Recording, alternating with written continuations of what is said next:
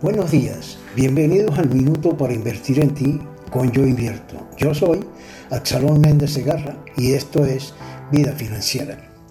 No hay cultura universal preventiva frente a los riesgos. Hemos dicho que somos vulnerables a los riesgos, sobre todo aquellos de gran alcance y magnitud.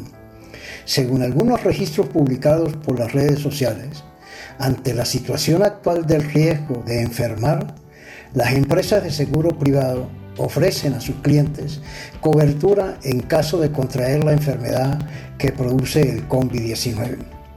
Esta situación plantea la necesidad de revisar muchas cosas en materia de aseguramiento en salud.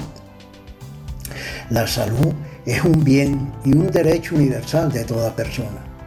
La salud no puede ser tratada como una mercancía que se compra y se vende en un mercado corriente de la salud.